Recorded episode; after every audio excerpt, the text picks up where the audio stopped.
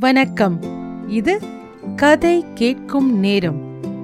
இன்று கல்வனின் காதலி கேட்க போறீங்க. அத்தியாயம் முப்பத்தி இரண்டு கவிழ்ந்த மோட்டார். அஸ்தமித்து ஒரு நாழிகை இருக்கும். மேற்கு திசையில் நிர்மலமான வானத்தில் பிறைச்சந்திரன் அமைதியான கடலில் அழகிய படகு மிதப்பது போல் மிதந்து கொண்டிருந்தது. வெள்ளித் தகட்டினால் செய்த நட்சத்திரங்களுக்கு மத்தியில் பதித்த ஓர் ஆபரணம் போல் விளங்கிய அப்பிறைமதி அழகுக்காக ஏற்பட்டது என்றே தோன்றும்படி அதன் வெளிச்சம் அவ்வளவு சொற்பமாயிருந்தது.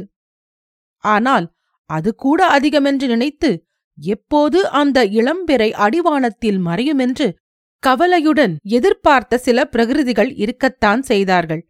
புதுச்சேரிக்கு சமீபத்தில் ஏழெட்டு மைல் தூரத்தில் வயல் காடுகளில் வழியாக ஊர்ந்து வந்து கொண்டிருந்த ஒரு மோட்டார் வண்டியில் இவர்கள் இருந்தார்கள். அந்த வண்டி சிவப்பு சாயம் பூசப்பட்ட வண்டி. அதற்கு நம்பர் பிளேட் கிடையாது. அதனுடைய முன் விளக்குகள் மங்கலாக எரிந்தன. வண்டி கிளம்பி அரை மணி நேரமாகியிருந்தும் இதுகாரம் ஒரு தடவை கூட டிரைவர் அதன் ஹாரனை உபயோகப்படுத்தவில்லை. வண்டியில் இருந்த நாலு பேரில் முத்தையனும் ஒருவன். அவன் கையில் ஒரு குழல் துப்பாக்கி இருந்தது. அவன் அதை தயாராய் கையில் பிடித்துக்கொண்டு வண்டிக்கு பின்புறமே பார்த்து கொண்டு வந்தான். பின்னால் போலீஸ் வண்டி தொடர்ந்து வந்தால் அதை நோக்கி சுட வேண்டுமென்பது அவனுக்கு உத்தரவு. விதி என்றும் தலையெழுத்து என்றும் பூர்வ ஜென்ம கர்மம் என்றும் சொல்கிறார்களே அதிலெல்லாம் ஏதோ உண்மை இருக்கத்தான் வேண்டும். இல்லாது போனால் கல்யாணியை பார்த்த பிறகு அவளுடைய அழியாத காதலை அறிந்த பிறகு முத்தையனுக்கு இந்த காரியத்தில் ஈடுபட ஏன் புத்தி தோன்றுகிறது? பிறைசந்திரன் மறையும் தருணத்தில் இதுகாரும் காடு மேடுகளில் வந்து கொண்டிருந்த அந்த மோட்டார் நல்ல சாலையை அடைந்தது. அந்த இடத்தில் அச்சாலை ஒரு பெரிய ஏரியின் கரை மீது அமைந்திருந்தது. ஏரியில் ஜலம் நிறைந்து அலைமோதிக் கொண்டு காணப்பட்டது. சுமார் அரை மைல் தூரம் சாலை இப்படி ஏரிக்கரையோடு போய் அப்பால் வேறு பக்கம் திரும்பி சென்றது. மோட்டார் அச்சாலையில் ஏறியதும் டிரைவர் வண்டியின் ஆக்சிலேட்டரை காலால் ஒரு மிதி மிதித்தான். வண்டி பீத்துக் கொண்டு கிளம்பிற்று. இனி அபாயம் இல்லை என்று எண்ணி வண்டியில் இருந்தவர்கள் பெருமூச்சு விட்டார்கள். முத்தையன் கூட ரிவால்வரின் பிடியை சிறிது தளர்த்தினான். திடீரென்று ஹோல்ட் என்று ஒரு சத்தம் கேட்டது. பல போலீஸ் விளக்குகளின் வெளிச்சம் பலீரென்று மோட்டாரின் மேல் விழுந்தது. சாலை ஏரிக்கரையில் இருந்து திரும்பும் இடத்தில் இருபது முப்பது போலீஸ்காரர்கள் எழுந்து நின்றார்கள். அதே சமயம் பின்னாலிருந்த ஒரு மோட்டார் அதிவேகமாக வரும் சத்தம் கேட்டது. வண்டிக்குள்! நிறுத்தாதே! விடு! என்ற ஒரு உத்தரவு பிறந்தது. டிரைவர் ஆக்சிலேட்டரை இன்னும் ஒரு அழுத்து அழுத்தினான். வண்டி பாய்ந்து சென்றது. ஷூட்! என்று ஒரு பெருங்குரல் அப்போது கிளம்பிற்று. அநேக துப்பாக்கிகளில் இருந்து ஏக காலத்தில் குண்டுகள் கிளம்பின. முத்தையன் சுட்டான். ஆனால் ஒரு தடவை அவன் விசையை இழுத்துவிட்டு இன்னொரு தடவை இழுப்பதற்குள்ளே எங்கேயோ அதல பாதாளத்தில் தான் விழுந்து கொண்டிருப்பதை உணர்ந்தான். போலீஸ்காரர்களுடைய குண்டுகளில் ஒன்று மோட்டாரின் டயரில் பட்டு டயர் கிழிந்து வண்டி ஒரு திரும்ப திருப்பி ஏரியை நோக்கி சென்றது. இது ஒரு வினாடி. அடுத்த வினாடி வண்டி தண்ணீரில் தழைக்கீழாய் விழுந்து மூழ்கியே போயிற்று. முத்தையன் ஒரு கணம் திக்கு முக்காடினான். அடுத்த கணத்தில் நிலைமை இன்னதென்று ஒருவாறு உணர்ந்தான். மோட்டாருடன் தண்ணீரில் மூழ்கியிருக்கிறோம் என்பது அவனுக்கு ஞாபகம் வந்தது. சரி பிழைத்துக் கொள்ளலாம் என்று அவனுக்கு தைரியம் வந்தது. தண்ணீர் என்பது அவனுக்கு தாயின் மடியைப் போல் அவ்வளவு பிரியமானதல்லவா? காலாலும் கையாலும் துழாவி மோட்டாரின் கதவை திறந்து கொண்டு வெளியில் வந்தான். மெதுவாக தலையை சிறிதளவு தண்ணீரில் மேல் உயர்த்தினான்.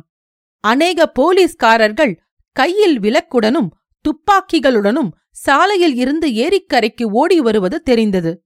உடனே மறுபடியும் தண்ணீரில் அமுங்கி உத்தேசமாக கரையோரமாகவே போகத் தொடங்கினான். மூச்சு நின்ற வரையில் அவ்வாறு போன பிறகு தலையை மறுபடி தூக்கினான். வண்டி விழுந்த இடத்தில் ஏக அமர்க்கலமாயிருந்தது.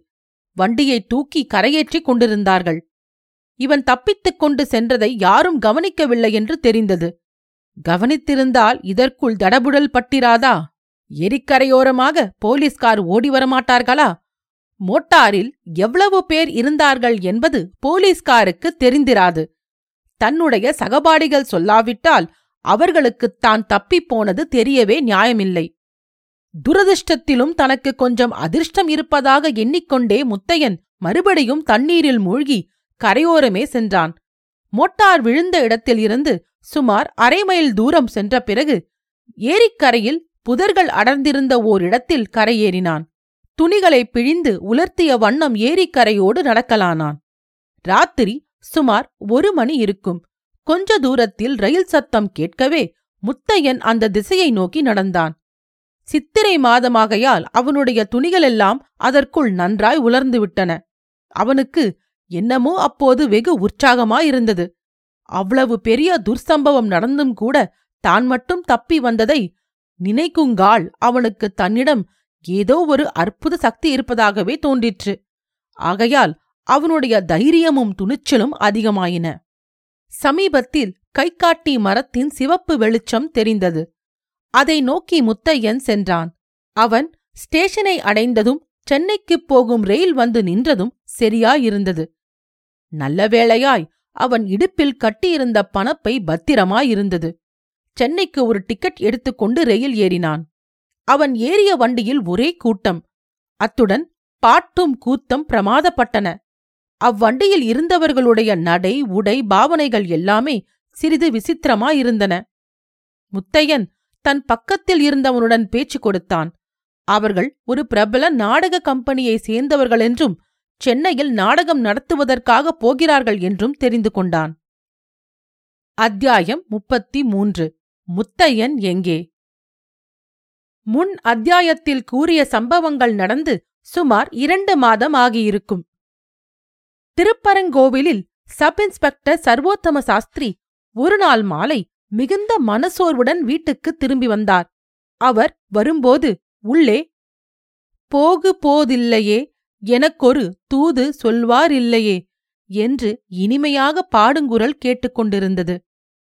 சாஸ்திரியார் உற்சாகமாயிருந்திருக்கும் பட்சத்தில் நேரே கூட்டத்திற்குப் போய் தாமும் ஒரு அடி இரண்டடி தம் மனைவியுடன் சேர்ந்து பாடியிருப்பார். கொஞ்சம் அபிநயம் பிடித்து கூட காட்டியிருப்பார். ஆனால் இன்றைய தினம் மிகவும் மனச்சோர்வுடன் அவர் ஆளாகியிருந்தபடியால் கூடத்து கமாரா உள்ளில் பிரவேசித்து தலைப்பாகையை எடுத்து ஆணியில் மாட்டிவிட்டு ஈசி சேரில் பொத்தென்று விழுந்தார். அவர் மனசோர்வு கொள்வதற்கு காரணம் இல்லாமற் போகவில்லை. அன்றைய தினம் அவரை ஜில்லா போலீஸ் சூப்பரண்டெண்டென்று துரை மாட்டு மாட்டென்று மாட்டிவிட்டார். திருடன் முத்தையனை உயிருடனோ உயிரில்லாமலோ கூடிய சீக்கிரத்தில் பிடிக்காத வரையில் சாஸ்திரியின் உத்தியோகத்துக்கே ஆபத்து வந்துவிடலாம் என்று தோன்றிற்று. துரை அவ்வளவு கடுமையாக பேசினார். முத்தையன் திருப்பரங்கோவில் லாக்கப்பில் இருந்து தப்பி ஓடிய புதிதில் அவனை பிடிப்பதில் சாஸ்திரி அவ்வளவு சுறுசுறுப்பு காட்டவில்லை என்பது உண்மைதான். அபிராமியின் மீது அவருக்கு ஏற்பட்ட வாத்சல்யம் முத்தையனை பிடிப்பதில் உள்ள ஆர்வத்தை ஓரளவு மழுங்க செய்திருந்தது. மேலும் முத்தையனுடைய துணிகரமான செயல்கள் மூன்று சர்க்கிள் இன்ஸ்பெக்டர்களுடைய எல்லைக்குள் நடந்தபடியால் இவருக்கு அவனை பிடிப்பதில் தனிப்பட்ட பொறுப்பு அப்போது ஏற்படவில்லை. சமீபத்தில் அதாவது மூன்று மாதத்துக்கு முன்னால்தான் முத்தையனை பிடிப்பதற்கென்று சர்வோத்தம சாஸ்திரியை ஸ்பெஷல் டியூட்டியில் போட்டார்கள். இதில் இவருக்கு அவ்வளவு இஷ்டமில்லை என்றாலும் உத்தரவை மீற முடியாமல் ஒப்புக்கொண்டார். அவர் இந்த ஸ்பெஷல் டியூட்டியில் போடப்பட்டதிலிருந்து மிகவும் ஆச்சரியமாக களவுகளும் கொள்ளைகளும் நின்று போயின. சாஸ்திரி கொள்ளிடக்கரை படுகைகள் காடுகள் நாணல் காடுகள் எல்லாவற்றையும் ஒரு அடி இடம் கூட பாக்கியில்லாமல் தேடிவிட்டார். கொள்ளிடத்து மணலையே சல்லடை போட்டு சலித்து விட்டார். ஆனாலும் பலனில்லை. ஒருவேளை அவன் கொள்ளிடத்து முதலைக்கு இரையாகி மாண்டு போனானோ என்று கூட சந்தேகப்படலானார். ஆனால் மேலதிகாரிகளுக்கு இந்த நம்பிக்கை ஏற்படவில்லை. ஏற்கனவே அவர்களுக்கு சாஸ்திரியின் மீது ஒருவாறு சந்தேகம் ஏற்பட்டிருந்தது. முத்தையனுடைய துணிகர திருட்டுக்களுக்கு சாஸ்திரியும் உடந்தை என்பதாக அவர் மேல் மொட்டை விண்ணப்பங்கள் வந்திருந்தன. இதன் உண்மையை பரிசோதிப்பதற்காகவே ஜில்லா சூப்பரண்டென்டென்ட் துரை சாஸ்திரியை இந்த ஸ்பெஷல் டியூட்டியில் போட்டார். அவர் வந்ததில் இருந்து முத்தையனுடைய ஆர்ப்பாட்டம் ஓய்ந்திருக்கவே துரைக்கும் சாஸ்திரியின் மேல் சந்தேகம் உண்டாயிற்று. இவர் எச்சரிக்கை செய்துதான் முத்தையனை ஜாக்கிரதையாயிருக்க பண்ணிவிட்டார் என்று ஊகிக்க இடமிருந்ததல்லவா? உண்மையில் சர்வோத்தம சாஸ்திரி இந்த மூன்று மாதமும் சும்மா இருக்கவில்லை குரவன் சொக்கனையும் அவனுடைய ஆட்கள் மூன்று பேரையும் கைது செய்திருந்தார். முத்தையனுக்கு சாப்பாடு கொடுத்துக் கொண்டிருந்த அங்காடி கடைக்காரியையும் அவர் கைது செய்து விட்டார் இவர்கள் எல்லாம் இப்போது சப்ஜெயிலில் இருந்தனர். இவர்களிடம் துப்பு விசாரித்து முத்தையன் கொள்ளையடித்து வைத்திருந்த பணம் நகை இவற்றில் ஒரு பகுதியை கூட கைப்பற்றி விட்டார். ஆனால் முத்தையனை பற்றி மட்டும் அவர்களிடமிருந்து எவ்வித தகவல்களையும் தெரிந்து கொள்ள முடியவில்லை. இன்று பகல் முழுவதும் அவர்களை பயத்தினாலும் நயத்தினாலும் மற்றும் போலீசார் வழக்கமாக கையாளும் முறைகளை கைக்கொண்டும் விசாரிப்பதில்தான் அவர் ஈடுபட்டிருந்தார். ஒன்றும் பிரயோஜனப்படவில்லை. அவர்களுக்கு ஏதாவது முத்தையனை பற்றி தெரிந்தால்தானே சொல்வார்கள். இதனால் மனசோர்வு அடைந்துதான் சர்வோத்தம சாஸ்திரி அவ்வளவு அலுப்புடன் அன்று வீடு திரும்பி வந்து ஈசி சேரில் படுத்துக் கொண்டது. படுத்துக் கொண்ட சற்று நேரத்திற்கெல்லாம் அன்று வந்த தினசரி பத்திரிகையை எடுத்து புரட்டினார். அதில் வெளியாகியிருந்த ஒரு செய்தியின் தலைப்பை பார்த்ததும் சட்டென்று நிமிர்ந்து உட்கார்ந்து அதை கவனமாய் படிக்கத் தொடங்கினார். அந்த செய்தி வருமாறு. மதுரை ஒரிஜினல் மீனாட்சி சுந்தரேஸ்வரர் நாடக கம்பெனியின் சங்கீத சதாரம் என்னும் நாடகம் இந்நகரில் சென்ற ஒரு மாதமாய் தினந்தோறும் மேற்படி தியேட்டரில் நடந்து வந்த போதிலும் இன்னும் அபிரிமிதமான கூட்டத்தை கவர்ந்து வருகிறது. பிரசித்தி பெற்ற மைசூர் குப்பி கம்பெனியாரை கூட இந்த கம்பெனியார் மிஞ்சி விடுவார்கள் என்று சொல்லலாம். இந்த நாடகத்தில் திருடனாக நடிப்பவர் சென்னை வாசிகளின் உள்ளத்தை கொள்ளை கொண்டு விட்டார் என்று சொல்வது மிகையாகாது. உண்மையில் சதாரம் அத்திருடன் மீது காதல் கொள்ளவில்லை என்பது நம்பத்தகாத ஆச்சரியமாகவே இருக்கிறது. நாடக மேடையில் இவர் நடிக்கும்போது அசல் திருடனாக தோன்றுகிறாரே தவிர திருடன் வேஷம் போட்டு நடிக்கிறார் என்பதே சபையோருக்கு ஞாபகம் இருப்பதில்லை. இந்த செய்தியை படித்து வரும்போது சப் இன்ஸ்பெக்டரின் முகத்தில் பெரிதும் பரபரப்பு காணப்பட்டது. படித்து முடித்த பின் சுமார் ஐந்து நிமிஷ நேரம் அவர் ஆழ்ந்த யோசனையில் இருந்தார். பிறகு அவசரமாய் மீனாட்சி மீனாட்சி இங்கே வா என்று அலறினார். அவருடைய மனைவி பாடிக்கொண்டிருந்த பாட்டை அப்படியே அந்தரத்தில் நிறுத்திவிட்டு ஓடி வந்தாள். என்ன என்ன திருடன் பிடிபட்டானா? என்று கேட்டுக்கொண்டே வந்தாள். சாஸ்திரி மறுபடியும் பத்திரிகையில் ஆழ்ந்தவராய். திருடனும் இல்லை பிடிப்படவும் இல்லை நீ சுருக்கா இரண்டு சட்டையிலே ஒரு பெட்டியை வச்சு கொண்டா என்றார். அப்படியே ஆகட்டும்.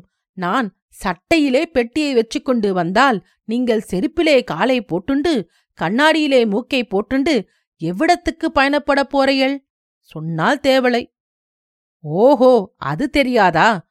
பட்டணத்திலே யாரோ திருடனுக்கு கல்யாணம் என்று சொன்னாயே அதற்குப் போகிறதற்குத்தான். எங்கள் அக்காளுக்கு வரப்போகிற மாப்பிள்ளையை இப்படி நீங்கள் திருடன் என்று சொன்ன செய்தி தெரிந்தால் அவள் உங்களை லேசில் விடமாட்டாள். போனால் போகட்டும் உங்களை எப்படியும் கல்யாணத்துக்கு அழைச்சிண்டு வரப்போகிறது என்று தீர்மானம் பண்ணி மூட்டையெல்லாம் கட்டி வைத்து விட்டேன். சாப்பிட்டு விட்டு கிளம்ப வேண்டியதுதான். ஆனால் ஒரு சமாசாரம். வண்டியிலே நீங்கள் ஏறிக்கொண்டு வரவேண்டுமே தவிர வண்டிதான் என்மேல் ஏறிண்டு வரணும் என்று பிடிவாதம் பிடிக்கக் கூடாது மீனாட்சி நீ மகா கெட்டிக்காரி. உன் சாமர்த்தியத்துக்கு திருடப் போக வேண்டியதுதான். ஆமாம் திருடனை பிடிக்கத்தான் யோகியதை இல்லை. திருடவாவது போகலாம். சீக்கிரம் கிளம்புங்கள். இப்படியாக இந்த குதூகலம் நிறைந்த தம்பதிகள் சென்னைக்கு பிரயாணமானார்கள்.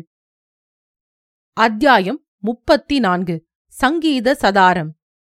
சென்னை பட்டினத்தில் சர்வோத்தம சாஸ்திரியின் மைத்துனி பெண்ணுக்கு கல்யாணம் நடந்து முடிந்தது. ஒரு நாள் கல்யாணந்தான். அன்றிரவு சாஸ்திரி அவசர அவசரமாக சாப்பிட்டுவிட்டு வெளிக்கிளம்பினார். வழியில் ஒரு டிராம் வண்டி மின்சார விளக்குகளால் ஜகஜோதியாக அலங்கரிக்கப்பட்டு ஒளிமயமான நாடக விளம்பரத்துடன் போய்க் கொண்டிருப்பதை அவர் பார்த்தார். சங்கீத சதாரம் எங்களுடைய புதிய நட்சத்திர நடிகரை திருடன் பார்ட்டில் கண்டுகளியுங்கள் என்று அந்த மின்சார ஜோதி விளம்பரம் பிரகாசப்படுத்திக் கொண்டு போயிற்று. நாடக கொட்டகைக்கு அவர் போய் சேர்ந்தபோது அங்கே ஏராளமான கூட்டம் நின்று கொண்டிருக்க கண்டார். ஜனங்கள் டிக்கெட் வாங்குவதற்கு நான் முந்தி நீ முந்தி என்று பிரமாதமான சண்டை போட்டுக் கொண்டிருந்தார்கள். போலீஸ்காரர்கள் சிலர் கையில் குண்டாந்தடிகளுடன் கூட்டத்தை சமாளிக்கும் வேலையில் ஈடுபட்டிருந்தார்கள். சற்று நேரத்திற்கெல்லாம் சீட் காலி இல்லை என்று நோட்டீஸ் போடப்பட்டது. அநேகம் பேர் ஏமாற்றத்துடன் திரும்பி சென்றார்கள். இந்த வேடிக்கையை சற்று நேரம் பார்த்து கொண்டிருந்து விட்டு சப் இன்ஸ்பெக்டர் கொட்டகைக்குள் சென்று தாம் ஏற்கனவே ரிசர்வ் செய்திருந்த இடத்தில் உட்கார்ந்தார். ஆரம்பத்தில் எல்லாம் நாடகம் ரொம்பவும் சாதாரணமாயிருந்தது. இதை பார்ப்பதற்குத்தானா இவ்வளவு ஜனங்கள் மண்டையை உடைத்துக் கொள்கிறார்கள் என்று அவர் ஆச்சரியப்பட்டார். நாடகத்தில் திருடன் வரும் கட்டம் வந்ததும் அவருக்கு மற்ற ஞாபகமெல்லாம் போய்விட்டது. தான் துரத்தி வந்த முயலை கொஞ்ச தூரத்தில் கண்டதும் ஒரு வேட்டை நாய்க்கு எத்தகைய பரபரப்பு உண்டாகுமோ அத்தகைய பரபரப்பு அவருக்கு உண்டாயிற்று. ஆனால் அந்த முயலைப் போய் பிடிக்க முடியாமல் நடுவில் மிகவும் உயரமான ஒரு வேலி தடுத்துக் கொண்டிருந்தால் அந்த வேட்டை நாய் எப்படி துடிதுடிக்கும்? அப்படி துடித்தார் சர்வோத்தம சாஸ்திரி. இந்த திருடன் வேஷக்காரன்தான் முத்தையன் என்று அவருடைய உள்ளுணர்வு சொல்லிற்று. அதனால் அதை ஊர்ஜிதம் செய்து கொள்வதற்கு அவருக்கு வழி எதுவும் புலப்படவில்லை. முத்தையனை கண்டுபிடிப்பதில் அவருக்கு ஏற்கனவே இருந்த இடையூறு இதுதான். அவர் முத்தையனை பார்த்தது கிடையாது. அங்க அடையாளங்களைக் கொண்டு ஓரளவு ஊகிக்கலாம் நிச்சயமா எப்படி சொல்ல முடியும்? முத்தையனை கைது செய்து லாக்அப்பில் அடைத்த இரண்டு போலீஸ்காரர்களும் அன்றிரவு அஜாகிரதையாயிருந்து அவனை தப்பித்துக் கொண்டு போகவிட்டதற்காக டிஸ்மிஸ் செய்யப்பட்டிருந்தார்கள். இது சாஸ்திரிக்கு சம்மதமில்லை. அவர்கள்தான் முத்தையனை பார்த்திருக்கிறார்களாதலால் அவனை பிடிப்பதில் அவர்களுடைய உதவி மிகவும் உபயோகமாயிருக்கும் என்று அவர் கருதினார். ஆதலின் அவர் டிஸ்மிஸ் செய்யப்பட்ட பிறகுங்கூட அவர்களை அவர் உபயோகப்படுத்தி வந்தார். அவர்களுடைய முயற்சியினால் திருடன் பிடிப்பட்டால் மறுபடியும் உத்தியோகம் வாங்கித் தருவதாகவும் வாக்களித்திருந்தார். அந்த இரண்டு கான்ஸ்டபிள்களில் ஒருவன் இரண்டு வாரத்துக்கு முன் சென்னைக்கு வந்திருந்தான். சென்னையில் இருந்த அவனுடைய மைத்துனன் வேலை தேடி தருவதாக சொன்னதின் பேரில் அவன் வந்தான். வந்தவன் ஒருநாள் சங்கீத சதாரம் பார்க்கப் போனான். அங்கே திருடன் வேஷக்காரனைக் கண்டதும் அவனுக்கு சந்தேகம் உண்டாயிற்று. முத்தையன் மாதிரியல்லவா இருக்கிறான்? என்று நினைத்தான். நினைக்க நினைக்க சந்தேகம் உறுதிப்பட்டது. உடனே திருப்பரங்கோயிலுக்கு திரும்பி சென்று சாஸ்திரியிடம் தன்னுடைய சந்தேகத்தை தெரியப்படுத்தினான். சாஸ்திரி முதலில் பூ என்றார். துளிக்கூட நம்பிக்கை இல்லாமல் சிரித்து பரிகாசம் செய்தார். திருடனை பிடிக்க உன்னைத்தான் அனுப்ப வேண்டும் என்றார். ஆனால் அவர் மனதிலும் எப்படியோ சந்தேகத்தின் விதை போட்டாய்விட்டது. இரண்டு மாதமாய் முத்தையனுடைய ஆர்ப்பாட்டம் அந்த பக்கத்தில் ஒன்றுமே இல்லாததால் அவருடைய சந்தேகம் வளர்ந்து வந்தது. ஆனால் இத்தகைய ஆதாரமற்ற சிரிப்புக்கிடமான சந்தேகத்தின் மேல் என்ன நடவடிக்கை எடுக்க முடியும்? மைத்துனி பெண்ணின் கல்யாணத்தை வியாஜமாக வைத்துக்கொண்டு தாமே ஒருமுறை சென்னைக்கு போய் பார்த்துவிட்டு வரலாமா என்று ஒரு யோசனை தோன்றிற்று. இப்படி அவருடைய மனதிலே உள்ளுணர்ச்சிக்கும் புத்திக்கும் போராட்டம் நடந்து கொண்டிருந்த சமயத்திலேதான் மேற்படி பத்திரிகை செய்தியை அவர் பார்த்தார். சரி சரி இதை போய் பார்த்துவிட்டு வந்தாலொழிய மனதில் அமைதி ஏற்படாது. வேறு எந்த வேளையிலும் மனம் செல்லாது என்று தீர்மானித்துதான் அவர் சென்னைக்கு கிளம்பி வந்தார். நாடக மேடையில் திருடன் வந்ததிலிருந்து அவருடைய தவிப்பு நிமிஷத்துக்கு நிமிஷம் அதிகமாகிக் கொண்டிருந்தது. சில சமயம் நாம் எதையோ ஞாபகப்படுத்திக் கொள்ள விரும்புகிறோம். இதோ ஞாபகம் வந்துவிட்டது போல் தோன்றுகிறது. ஆனாலும் வருவதில்லை. ரொம்பவும் தெரிந்த விஷயம். தெளிவான சங்கதி. சந்தேகமே இல்லாத செய்தி. ஆனால் அதென்ன? நெஞ்சாங்குழியில் இருக்கிறது. நினைவுக்கு வரமாட்டேன்கிறது. இப்படி எத்தனையோ தடவைகளில் நாம் தவித்திருக்கிறோம் அல்லவா சர்வோத்தம சாஸ்திரி இப்போது அந்த நிலைமையில்தான் இருந்தார். இவன் முத்தையன்தான் ஆனால் அதை நிச்சயம் செய்வது எப்படி? ஏதோ ஒரு வழி இருக்கிறது. ஆனால் அது என்ன? சாஸ்திரி தலையை சொரிந்து கொண்டிருந்தார். நெற்றியை அமுக்கி பிடித்துக் கொண்டார். நல்ல வேளையாக அப்போது எல்லோரும் நாடகத்தில் மிகவும் ரசமான கட்டத்தில் பூரணமாய் ஈடுபட்டிருந்தபடியால் சாஸ்திரியை யாரும் கவனிக்கவில்லை.